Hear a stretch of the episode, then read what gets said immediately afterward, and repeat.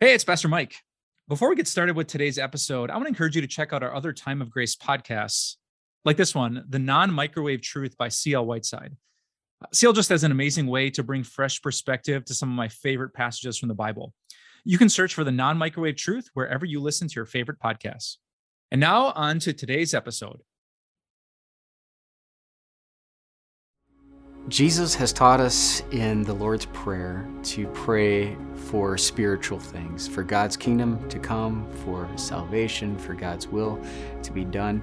And I'm pretty sure he did that on purpose because more often than not, when we pray, when I pray, the first thing I start praying for is stuff, for physical things. But when we start off by praying for the spiritual, it gets us in the right frame of mind to pray for what Jesus encourages us to pray for next.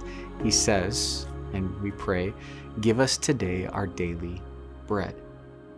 Now, for some of you, this this prayer may be your go-to prayer because you know all too well what uh, food scarcity is. That you don't have food on the regular basis, um, and that when you pray this prayer, it's like you're praying for God to perform a miracle for you.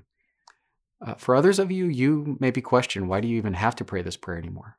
With the amount of food that you have in your pantry, in your refrigerator, it's quite possible that you have a freezer in your garage. Um, and if you run out of food, you can just pop down to the supermarket and buy more. I mean, think about it. How, how, how many times do you not have to pray this prayer if you look at your bank account and think about how much money you have there stored up, or even your credit cards? If you max them out, how long could you go without praying it? A month, two months, a year, maybe more. We are so blessed in our nation and yet, I, I, want you to know that whether you, you are experiencing food scarcity or you have food abundance, this prayer that Jesus teaches us to pray is still relevant.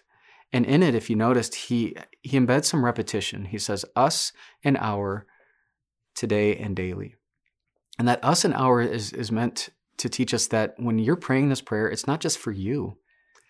Maybe you have a lot and, and you're saying, Give us today our daily bread. You're saying, God, is there someone in my life that, that doesn't have? That needs something that I can provide.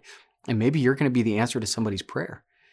And then also that today and daily is, is meant to keep us humble, that we are not promised tomorrow, but, but this is helping us to be content with what we have.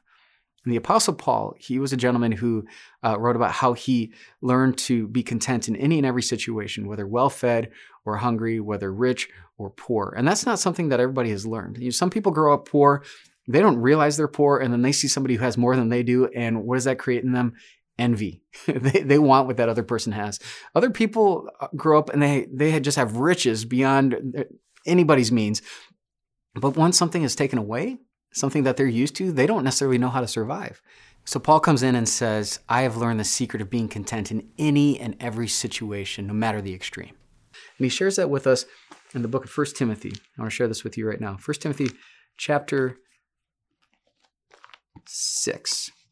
And he says in verse 6 But godliness with contentment is great gain. For we brought nothing into the world, and we can take nothing out of it. But if we have food and clothing, we will be content with that. So Paul says we can be content with our necessities, with food and clothing. And, and there's a big difference between necessities and niceties. Necessities are things that you and I need. Niceties are things that are nice to have, but we can survive without them. Uh, I have four children, and I was blessed to be able to be in the, the labor and delivery room when all four were, were born. And it was amazing. Once they got their little white onesie on and they were swaddled in that blue blanket and they got mom's milk, they were content. They weren't crying, they weren't fussing, they were just satisfied because they had what they needed food and clothing. Well, let me ask you do you have what you need? Do you have food and clothing and shelter? If so, you can be content with that. And everything else can go through the necessity nicety filter. And this is what I mean. Do you need a new car? Or let me say it, would you like a new car? Sure, we'd all like a new car. But do you need it? D- does the current car you have does it get you from point A to point B? Is it paid off? Is it is it not burning oil? Is is it getting you to where you need to go? Or maybe it is breaking down. Maybe it's it's costing more to fix than it would to get a newer car.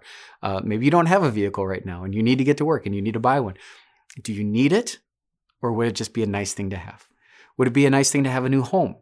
Absolutely. Do you need it?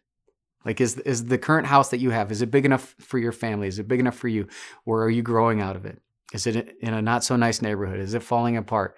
Or is it perfectly fine and you just have money burning a hole in your pocket and you're thinking, ah, you know, it'd be nice to have have something new. Is it a necessity or a nicety? And you can use this filter for anything. Those new shoes that you've been thinking about, um, the new computer, the new uh, earbuds, phone, sunglasses, whatever it is, do you need it? Or is it just something you would like to have? And I'm not saying, and God's not saying, that it's not okay to have nice things. It is okay to have nice things. It's, it's okay to upgrade. But the whole point of this exercise is to help you check your heart and help you understand that having those things isn't going to ultimately fill, fill this hole of joy and, and purpose and meaning in your life. The only thing that can that can fill that hole is Jesus. Only a relationship with Jesus Christ can give you true meaning and purpose and value in your life. And that's why I love this prayer recorded for us in, in Proverbs chapter 30. By a guy named Agur, and I, he, he nails it right on the head. And this is what he says. He says this Give me neither poverty nor riches, but give me only my daily bread. Otherwise, I may have too much and disown you and say, Who is the Lord? Where I may become poor and steal, and so dishonor the name of my God. He says, Don't give me too much, and don't give me too little.